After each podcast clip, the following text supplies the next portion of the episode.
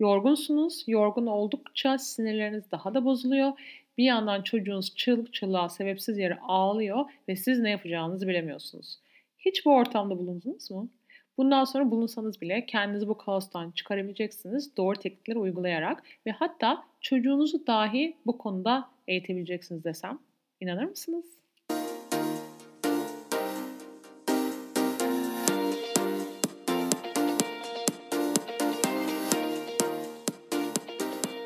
Merhaba, podcast'imin e, yeni bölümüne hoş geldiniz.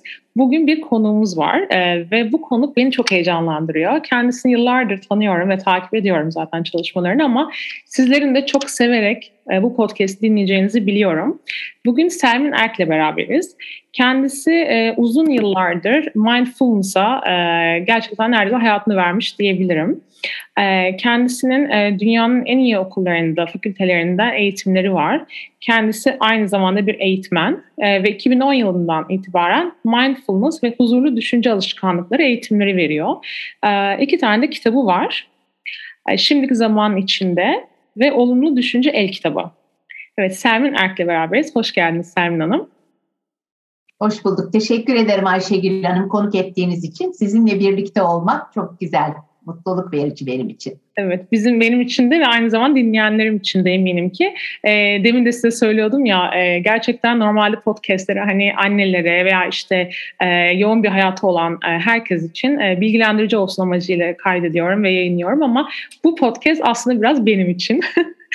Çünkü e, siz de bir anne olarak biliyorsunuz ki yani annelik süreci özellikle hani ilk annelik, tecrübesizlik, yorgunluk hepsi bir arada insanı gerçekten çok zorluyor ve e, anneler bir yandan da işte çocuğunu büyütmeye çalışıyor. Bir yandan çocuğuna işte e, bir takım yaratıcı aktiviteler, geliştirici aktiviteler yaptırmaya çalışıyor e, ve çok büyük bir yoğunluk içinde.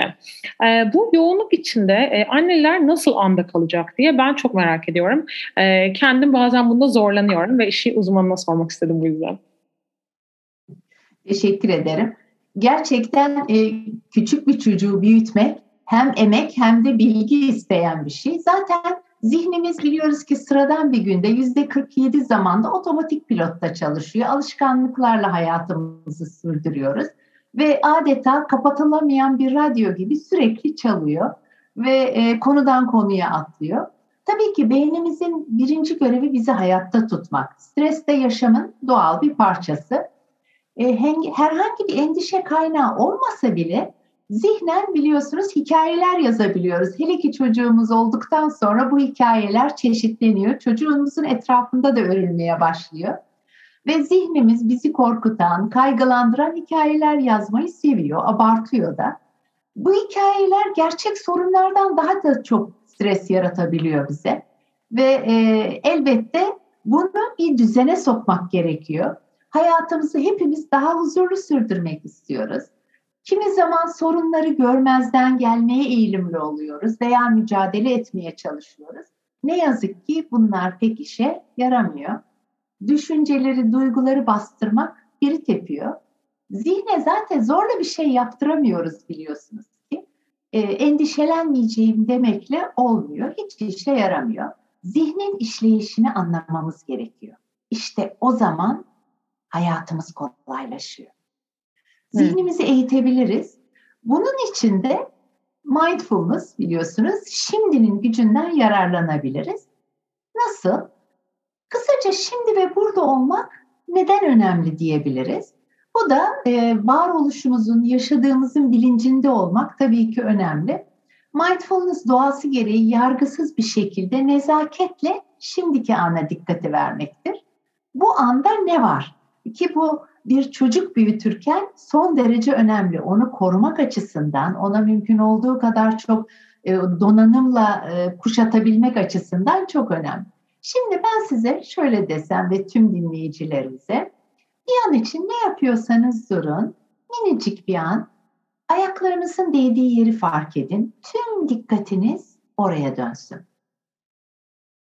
Ellerinizin değdiği yeri fark edin.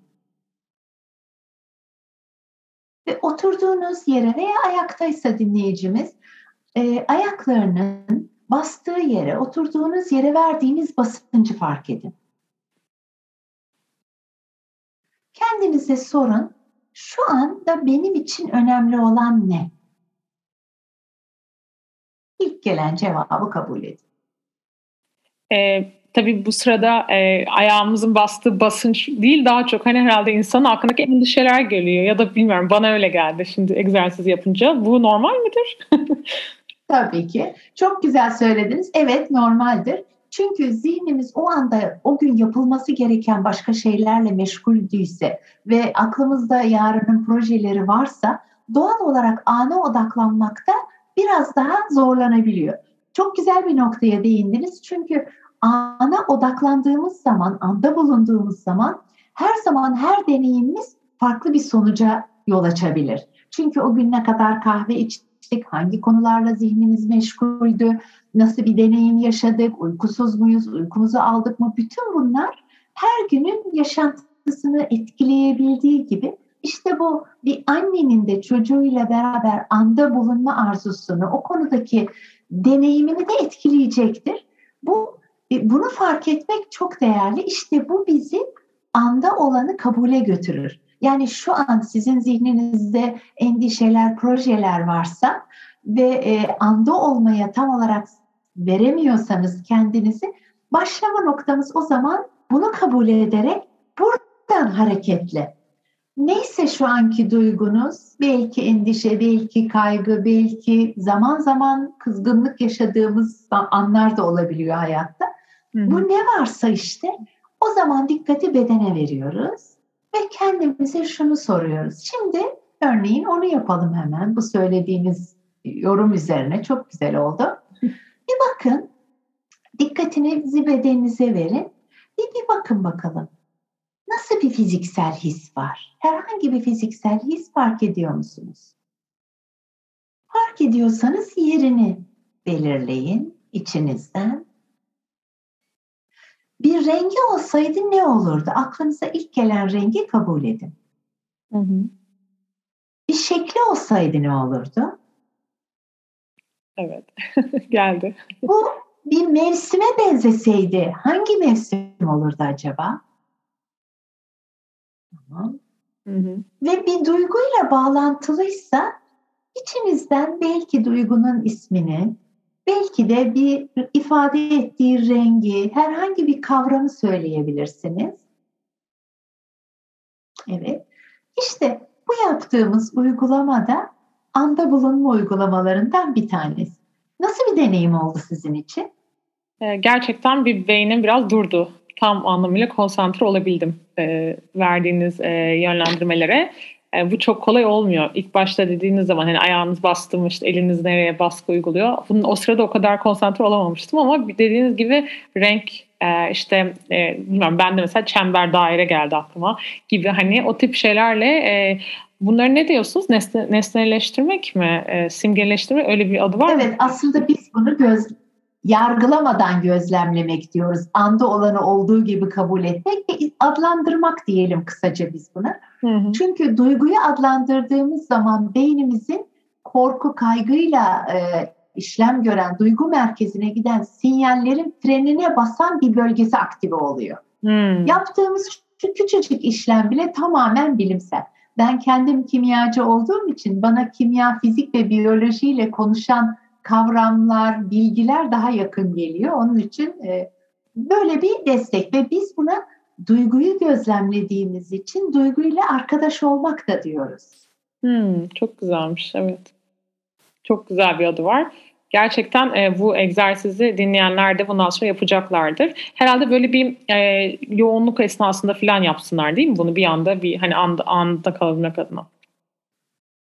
Evet, evet çok değerli olur. Ama zaman zaman günde bir kere olsun bu tür bir farkındalık yaşamak zor bir dönemde yapmayı akıllarına getirecektir.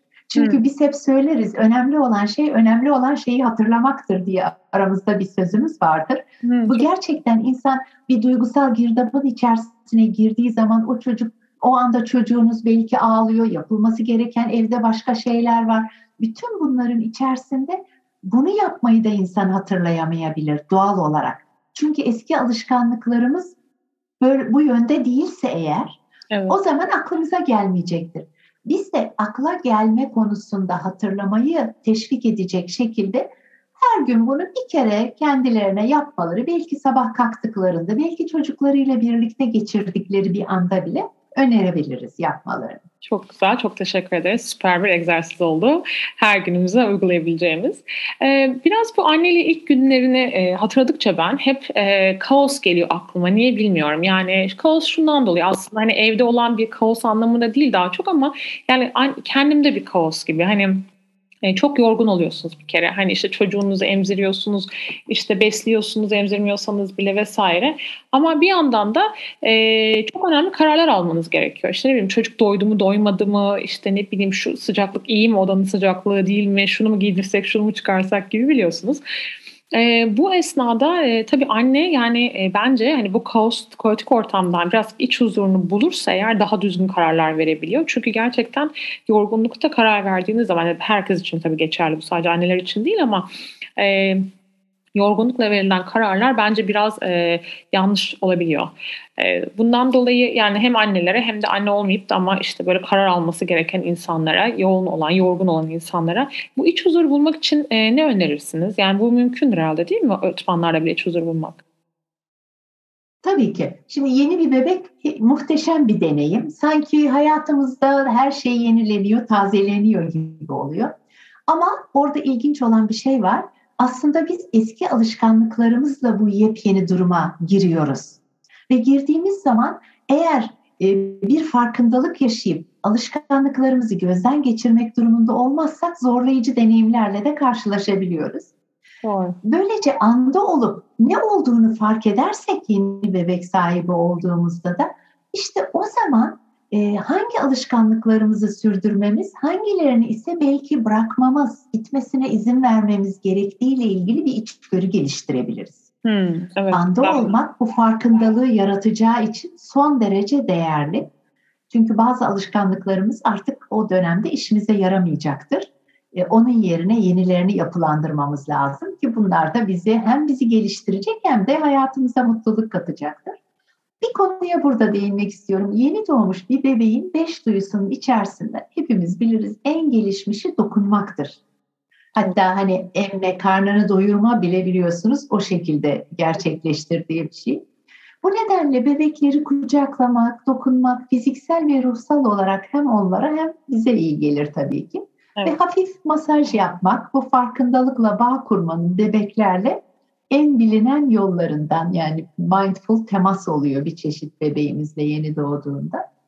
Bir de ben e, ilk anne ol, olduğumuz zaman genç annelere, e, planlayanlara şunu önereceğim. Bir doğum öncesinde veya sonrasında olabilir. Sakin bir zaman ayırsınlar lütfen kendilerine. Bir 10-15 dakika kadar. Ve bir kağıdın üstüne şöyle yazsınlar. Nasıl bir ebeveyn olmak istiyorum? Hmm. Çocuğunuz yıllar sonra sizi arkadaşlarına anlatırken, kendi çocuklarına anlatırken nasıl bir ebeveyn olduğunuzu ifade etsin istersiniz? Ne anlatsın, ne söylesin istersiniz? Bunu 10-15 kavram olabilir bu. Bir paragraf yazmak olabilir.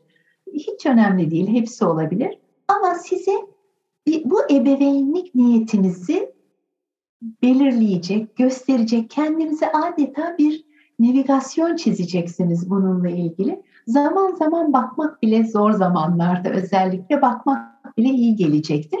Böyle bir şeyi öneririm. Bu bir çeşit kendi annelikliğimizle ilgili algımızı da netleştirebilir ve yol gösterici olabilir. Bir diğeri ise şimdi kullandığımız yöntem aslında hayatın her zor durumu için bize e, anahtar olabilecek bir yöntemdir. Yani dikkatimiz biliyoruz ki zihnimiz bir anda bir konuya odaklanabiliyor. Birkaç şeyi birden düşünemiyoruz. Eğer dikkatimizi anda olanlara verirsek, şu andaki hislerimize, o zaman e, kaygılardan, endişelerden biraz olsun yatışacaktır. Çünkü biliyoruz ki hani e, gökyüzü nasıl her zaman masmavidir, bulutlar gelir, biraz kalır, çözülüp giderler. İşte aynı şekilde zihnimizin de en aslında temelinde sakin ve huzurlu bir zihin vardır. Düşünceler gelir, biraz var olur ve çözülür giderler yenilerine, yerine yenilerini bırakarak. İşte bu süreci yönetebilmek için ve o girdaba kapılmamak, iç huzur sağlayabilmek için düşünceleri de gözlemlemek ve arkasında, arkasında her zaman sakin bir zihin olduğunu bilmek, fark etmek değerlidir diye düşünüyorum. Bir de zihnimizi eğitmenin bir yolu eğer dikkati sistemli olarak anda olana vermekse, bununla ilgili pek çok uygulama var. O zaman bu beceri yani dikkati yönetme becerisi hayatın her alana yayıl, alanına yayılabilir Ayşegül Hanım. Dolayısıyla bunu biz bebeğimiz küçücükken de kullanabiliriz. İş hayatımızda zorlayıcı bir durumla karşılaştığımızda da kullanabiliriz. Bütün bunlar için bize yol gösterici olur. Gerçekten çok güzel bir noktaya değindiniz. Ee, bence dediğim gibi hem anneler hem de anne olmayıp ama gerçekten bu kaos, kaos içinde karar vermeye çalışan herkes için çok güzel bir yön, e, bir e, yöntem oldu bu. E, ben e, size şey de sormak istiyorum. Yani e, günler aylar çok çabuk geçiyor. Bu herkes için geçerli. Ee, ama tabii söz konusu bir çocuksa eğer işte hep diyoruz ya ay bir yürüsün de şöyle yapalım. İşte bir e, ne bileyim okula başlasın da rahatlarsın. Hani var ya öyle annelere tavsiyeler. Ama tabii o sırada çocuk yani bebeklik geçiyor. Şimdi yeni doğanlık geçiyor. Ee, ama insan sonra geri dönüp bakıp özlüyor. Yani benim hani kızım şu an 20 aylık ama hani e, geriye dönüp hakikaten o yeni doğanlık halini özlüyorum. Anne yanı yatağına bakıyorum diyorum el kadarmış falan. Hani e, insan kıymetinin bilemedik falan diyor ya hani o kaos içinde. E, bu tip zamanlarda yani her anın tadını e, çıkarmak mümkün müdür? Çünkü yani bu tabii e, çok zor bir şey. E, eminim yani siz bu işin uzmanı olmanıza rağmen sizin de eminim hay Allah ya bir keşke dönseydim tam da şey yapamadım dediğiniz şeyler oluyordur elbet. Ama hani bunun bir yöntemi var mıdır? Ne bileyim işte ben mesela örnek vereceğim biraz saçma gelebilirsiniz ama mesela ben e, bir dönem çok sık seyahat ettiğim bir dönem. Hani böyle bir gün bir ülkedeyim bir gün başka ülkedeyim falan.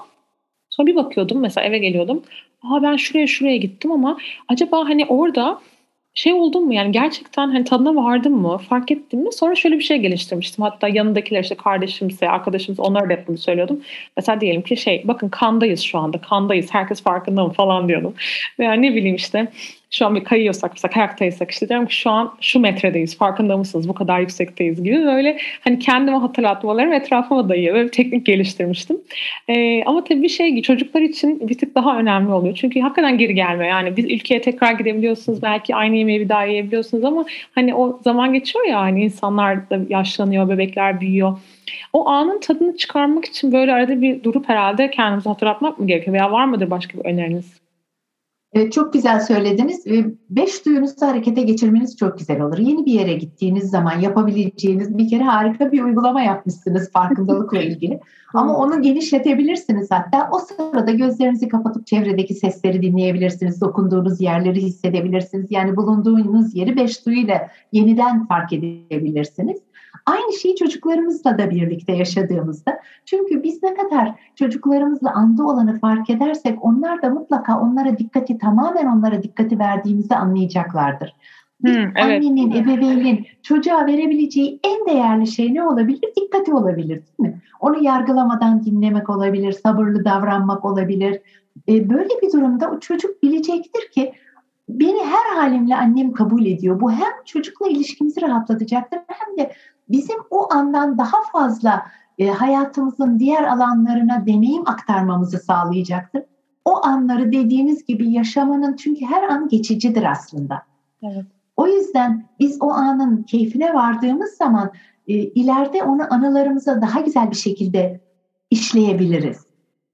Ve aynı zamanda çocuğumuz da bizden böylesine ona dikkatin verdiğimizi, ve onun biricikliğini, o andaki varoluşunu kabul ettiğimizi hissettiğinde muhteşem hem bir ilişkiyi geliştireceğiz hem de biz hayatımıza dediğimiz gibi çok daha güzel anıları ve o anda yaşamanın keyfini taşıyor olacağız.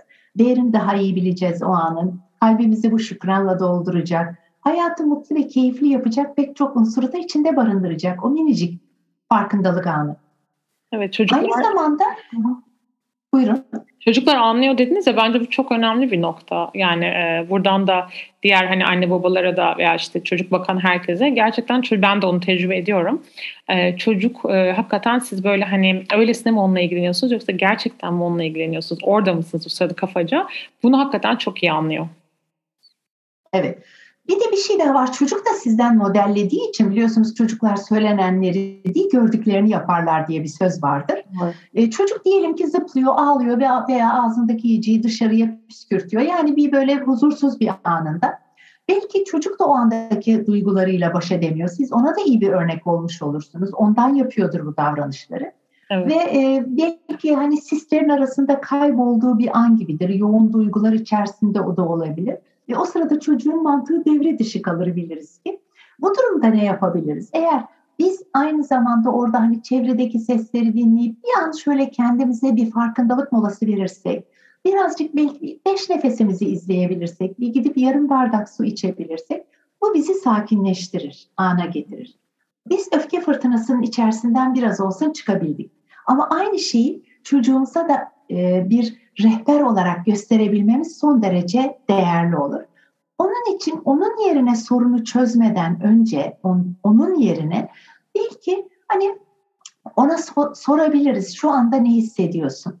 E, neler ne duyuyorsun? Nasıl bir duygu bu? Böyle düşündüğünde aklına başka neler geliyor? Bu duyguyu konuşalım diyebiliriz ona ve belki altından bize ifade etmek istediği şeyler çıkabilir ve yargılamadan dinleyebiliriz.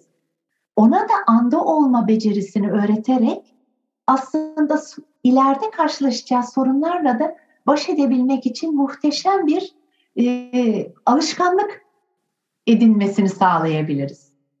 E, bu dediğiniz e, çok güzel bir örnek çünkü hani sadece bizler için değil çocuklar için de e, anda kalabilmek, mindfulness gerçekten çok önemli ve bunu yapılabildiğini aslında ben bilmiyordum ama siz şu an anlatmış oldunuz. Çocuğumuza kendimiz bunu yaparak onu ona da bunu öğretebiliriz dediğiniz gibi değil mi? Evet evet. Örneğin çocuğun birisi dedi ki kardeşimi daha çok seviyorsunuz. Hoşa gitmeyen bir durum var burada. Belli ki çocuğunuz üzülüyor. Sizin için bu doğru değil üstelik biliyorsunuz. Hmm. Bu hoşa gitmeyen durumda anne olarak hemen durumu giderip anlatmaya çalışmak yerine ona duygularını ifade etmesini ve bizim ne söylerse söylesin yargısızca dinleyebileceğimizi, dinleyeceğimizi onun gösterebiliriz. Ee, ne hissettiğini, nasıl bir duygu olduğunu, belki bu duygunun bir rengi var mı, bedeninde nerede hissediyorsun diye onu yine dikkatini ana çekebiliriz ve yargılamadan dinlersek aslında belki de en sevdiği, en değerli onun için varlığı paylaşmanın ve bunun belki de biraz kıskançlık doğuracağının normal olduğunu ona söyleyebiliriz. Böylece duygusunu inkar etmeden kabul etmek ileride onun çok daha sakin, rahat bir insan olmasını sağlar ve e, hayatın kar ileride getireceği okulda, iş hayatında getireceği zorluklarla çok daha farkında olarak kararlarını vermeden önce anda bulunarak her şeyin bilincinde olarak duyguların her türünün kabul edilebileceğini, gözlemlenebileceğini ve duygularla arkadaş olunabileceğini ve hayatın her anlamda daha kolay gidebileceği, ilerleyebileceği ile ilgili müthiş bir yaşam becerisi de kazandırmış oluruz. Çok güzel söylediniz. Bu her yaş çocuğu olanlar için çok güzel bir bilgi oldu. E, bu anlattığınız şey aslında ben bir kitap okuyorum şu anda. Çocukların sol ve sağ beyniyle alakalı. Tam da sizin anlattığınız şeyi okuyordum. E, hakikaten çocuk bir sinir krizi geçirirken hani e, çocuğa gidip de işte sizin dediğiniz gibi mantıksal açıklama yapmak yerine onun duygu halinde olduğunu bilin. Hani duygu tarafını çalıştığını sağ taraflara diyordu kitapta. E, ve çocuğa o şekilde yaklaşın. Sonra çocuk sakinleştikten sonra mantıksal açıklamanızı yaparsınız demişti kitap. Aynen sizin anlattığınız gibi. Ve çocuğa bunu öğretirsek gerçekten ileride o becerileri doğal olarak gelişir. Bizim gibi sonradan öğrenmeye çalışmaz. Gerçekten süper oldu. Çocuklara bu şekilde eğitimi erkenden vermiş olacağız mindfulness'la ilgili. Kesinlikle. Ee, bir de Selmin Hanım bu endişe halindeyiz ya biz devamlı. Yani sadece yine anne olanlar değil tabii. Yani e, herkes devamlı ay virüs kapacağız. İşte e, bilmiyorum hani çok rahat insanlar da var tabii ama mesela benim gibi tipler hani ben normal bir tip olarak kendimi dilendiriyorum. Hani ne kendimi izole ediyorum tamamen ama bir yandan çok dikkatliyim. Hani gidip kimseyle sarılıp öpüşmüyorum bu Covid dönemlerinde falan. E, ama hani genel olarak herkese bir endişe hali var ve tabii çocuğu olanlar veya çocuk bakanlar için bu e, duble. Çünkü hani sadece kendiniz değil bebeğinizi de korumak zorundasınız. İşte kendiniz bebeğinize bakıyorsanız siz hasta olursanız kim bakacak çocuğa endişesi. Yok işte çocuğu bir oyun grubuna götürürsem oradan işte çok salgın şeyler var ya şu an kışta olduğumuz için. RSV virüsü var, influenzası var. Yani devamlı herkes aslında tüm dünya olarak e, uzun bir süredir endişe halindeyiz. E, bu endişe halinden nasıl uzaklaşabiliriz? Yani meditasyon mu yapmalıyız? Hani bunu şey gibi ama hani e, çok yoğun insanlara ne tavsiye edersiniz gibi. Çünkü insan, yani ben de evden çalışıyorum ama yani gerçekten sabah kalkan bir maratona başlıyorum. İşte dışarıda ofise gidip çalışanlar var. Ee, anne kendi çocuğuna bir yandan bakanlar var. Ne bileyim çocuğu olmasa yani evde yaşlısı oluyor ona bakıyor. Yani kim insanların hani çok fazla zamanı yok böyle yoga yapsın. işte e, çok hani kendine baksın anlatabildim? Hani güzel banyo yapsın böyle zaman olmayan insanlar için çok pratik ne yapabilirler? Yani hani böyle günde bir beş dakikalık bir öneriniz var mı endişelerden uzaklaşmak için? Tamam. Ee, bununla ilgili çeşitli tabii öneriler var ve birkaç tanesini ben paylaşabilirim.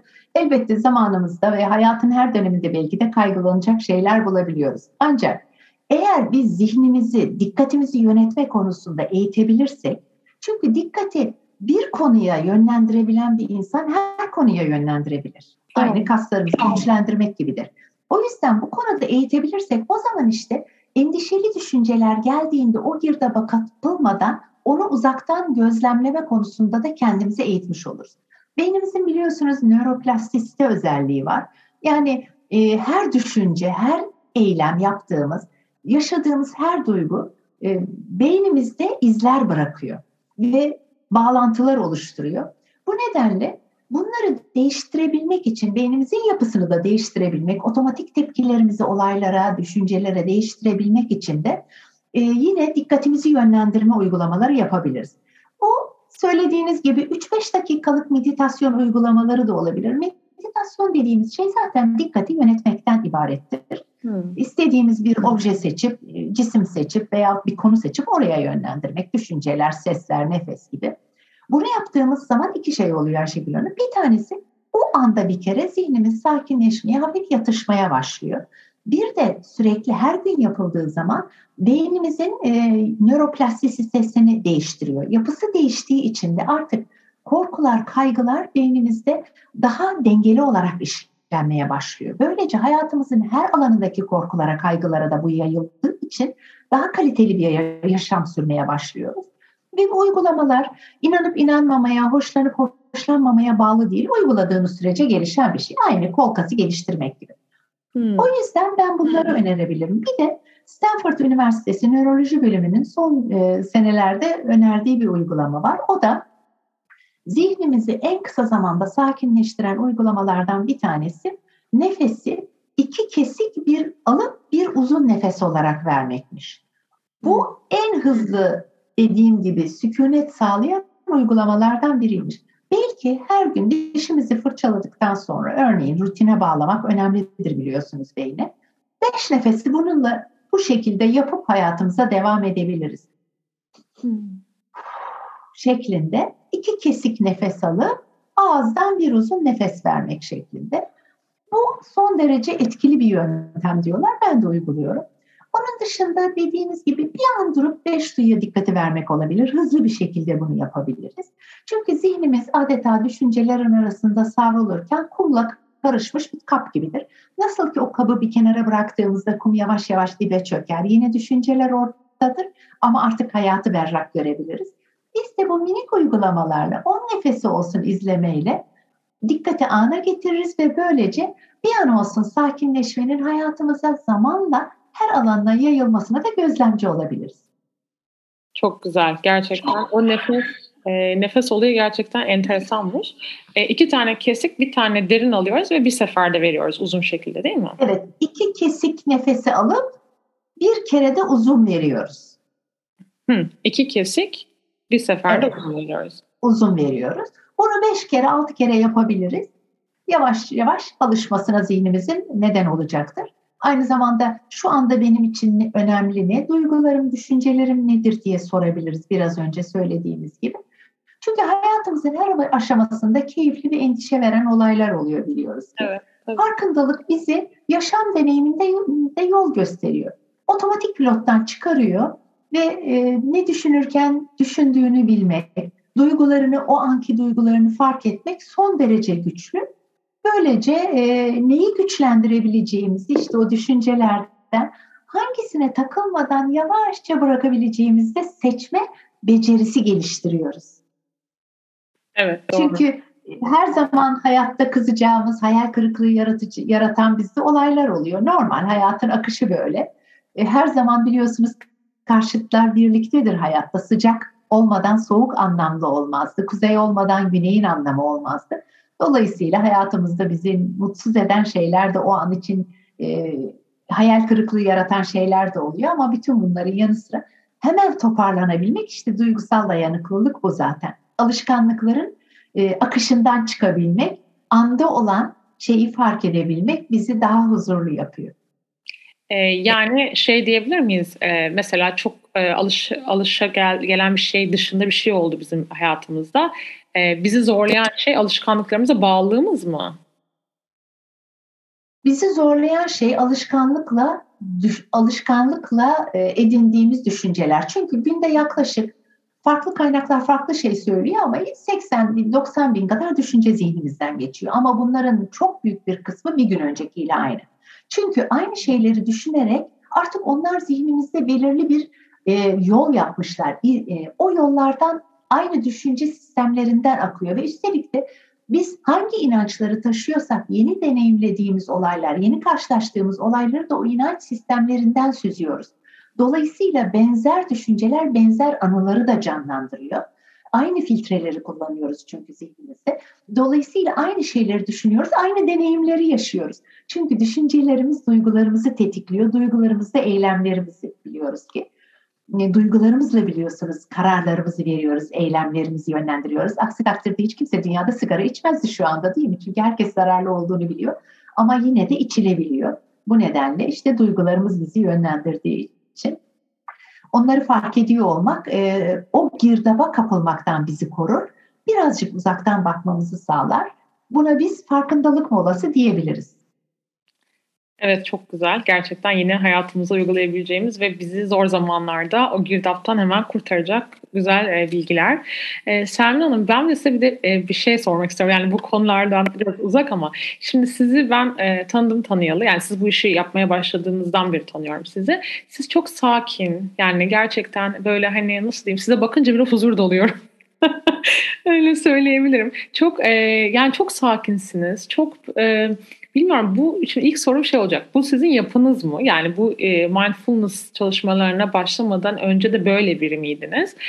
E, çünkü biliyorum ki bazı insanların yapısı gerçekten çok sakin veya sakin değil ama onlar iç huzuru bulmuşlar bilmiyorum. Hani ben mesela çok daha nasıl diyeyim, aktif bir tipimdir. Hani ve böyle hani çok sakin insanların yanında kendimi ekstradan çok şey görüyorum. Hani kaotikliğimi çok hızlı görüyorum. Ama tabii bu hızlılık e, iyi bir şey anlamında değil yani hani. E, ama mesela bu sakinliğiniz hep böyle miydi? Bu çalışmalardan yapa yapa yapa yapa, yapa mı bu hale geldiniz? Bir de sizin hiç böyle e, bu sakinlikten çıktığınız olmuyor mu? Yani evde şey, birine sinirlendiğiniz, ne bileyim trafikte giderken, işinizle ilgili bir aksilik olduğu zaman, hani böyle bir bağırdığınız, sinirlendiğiniz zamanlar oluyor mu? Bunu ben çok merak ediyorum. Ayşegül Hanım teşekkür ederim öncelikle güzel görüşleriniz için. E, ben e, bu süreç içerisinde çok değiştim. Yani e, kendinize emek verdiğiniz zaman gerçekten sonuç alıyorsunuz. Önceden duygularımın girdabına daha çabuk kapılıyordum. Yine kapılıyorum. İnsanız çünkü fiziki bedenlerde maddi bir dünyada yaşıyoruz elbette. Ama gerçekten fark oluyor. Yani o beynimizdeki değişiklik gerçekten hayatımızda, davranışlarımıza, tutumumuza yansıyor. Dolayısıyla eğer ben kendimi daha olumlu bir hayata, hayata daha e, olumlu bakıp kendim için ve başkaları için nasıl e, daha fazla gelişim yaratabilirim, daha fazla güzellikler yaratabilirim diye düşünmeye yönlendirebildiysem bunu inanın herkes yapar. Çünkü kesinlikle böyle değildim. ben insanlarda ve toplumda neler yanlış, acaba ne tür hatalar var radar gibi adeta onları arayan bir insandım. Fakat bu süreç içerisinde dediğim gibi yaptığınız uygulamalar süreklilik kazandığı zaman hem kendiniz uzun dönemde değişiyorsunuz o an, hem de o an hayatınızda işinize yarıyor. Dolayısıyla e, hepimizin içerisinde aslında sakin bir zihin ve farkında olma becerisi var. Öyle bir potansiyel var. Bunu ortaya çıkarmak önemli olan. Ben değiştiysem herkes değişebilir diyor. Peki şu an artık sinirlenmiyorsunuz yani öyle mi kolay kolay? Es, eskiye göre daha evet eskiye göre e, çünkü olayların çok fazla olasılık olduğunu görüyorum dünyada. Aynı zamanda karşıtların birlikte olacağının farkındayım. Eğer e, toplumda bizi rahatsız eden insanlar varsa bu insanların davranışlarının da bir sebebinin olmasının anlamlı olacağını düşünüyorum. Bütün bunları düşündüğüm zaman e, evet kızgınlıklar, öfke bende de tabii ki yükseliyor ama eskisine göre çok daha çabuk yatışıyor. Daha e, çözüme daha rahat görebiliyorum. Olasılıkları daha rahat görebiliyorum. Çünkü bütün olasılıklar aslında burada. Bizim nasıl tepki vereceğimiz olayları hepsi burada. Sadece bizim seçmemizi bekliyor.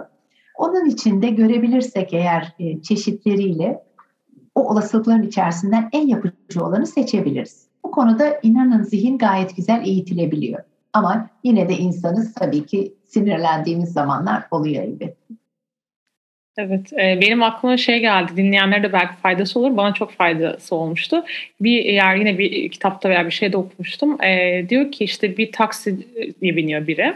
Sabah güzel güzel evden çıkıyor işine gidecek. Sonra taksiciye işte yandan trafik başka araba sıkıştırıyor. İşte yetmiyor hakaret ediyor falan. E, hiç bakmıyor taksici yani hiç umursamıyor yani. Adam yine müziğini dinliyor gülümsüyor falan. Yol, bir sürü şey oluyor ve adam hiç şeyin bozmuyor e, psikolojisini.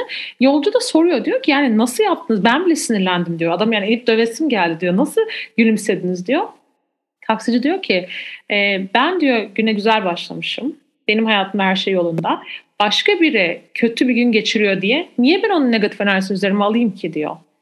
Mesela ben bundan çok etkilenmiştim gerçekten. Ee, inanılmaz beni etkilemişti ve mesela kendime bu e, duygu yani çünkü ben de enerji öyle yani insanlar biraz öyle tipler hani oluyor ya e, bazısı daha çok enerji emiyor, ortamın enerjisini, başkasının enerjisini emiyor. İşte tabii bu da bir kendinizi e, nasıl diyeyim yetiştirerek bunu engelleyebiliyorsunuz biliyorum ama hani ben bu konuda yetiştiremedim bir türlü. Ama şunu yapabildim mesela.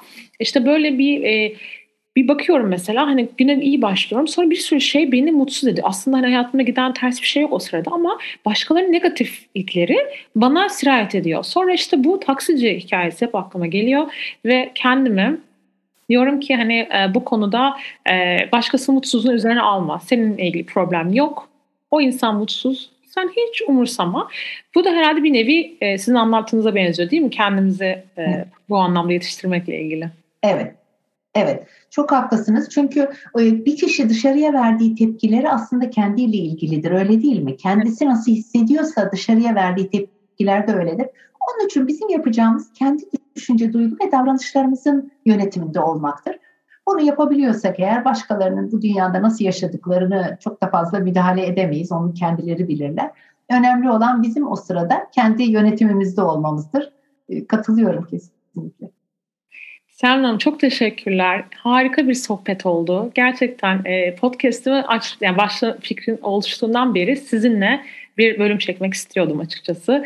E, ve kabul ettiğiniz için çok teşekkür ederim. E, hem sizi de uzun zamandır görmemiştim. Hiçbir araya gelemedik bu Covid vesaire hayat koşturması. E, sizi tabii Instagram'dan takip ediyorum paylaşımlarınızı ama böyle sorularımı size sorabilmek, e, dinleyenlerime, e, podcast e, takipçilerime e, bütün bu aklımdakileri sizler, sizin vasıtanızı paylaşabilmek gerçekten beni çok mutlu etti. Çok çok teşekkür ediyorum.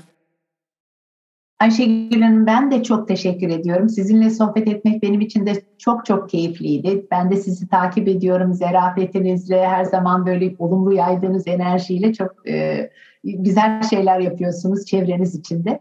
Çok teşekkür ederim beni konuk ettiğiniz için. E, evet bir sonraki bölümde görüşmek üzere. Umarım bu bölümümüzü severek dinlediniz. E, varsa sorularınız e, bana veya Selmin Hanım'a sosyal medya hesaplarımıza ulaşarak sorabilirsiniz. Herkese güzel bir hafta diliyorum.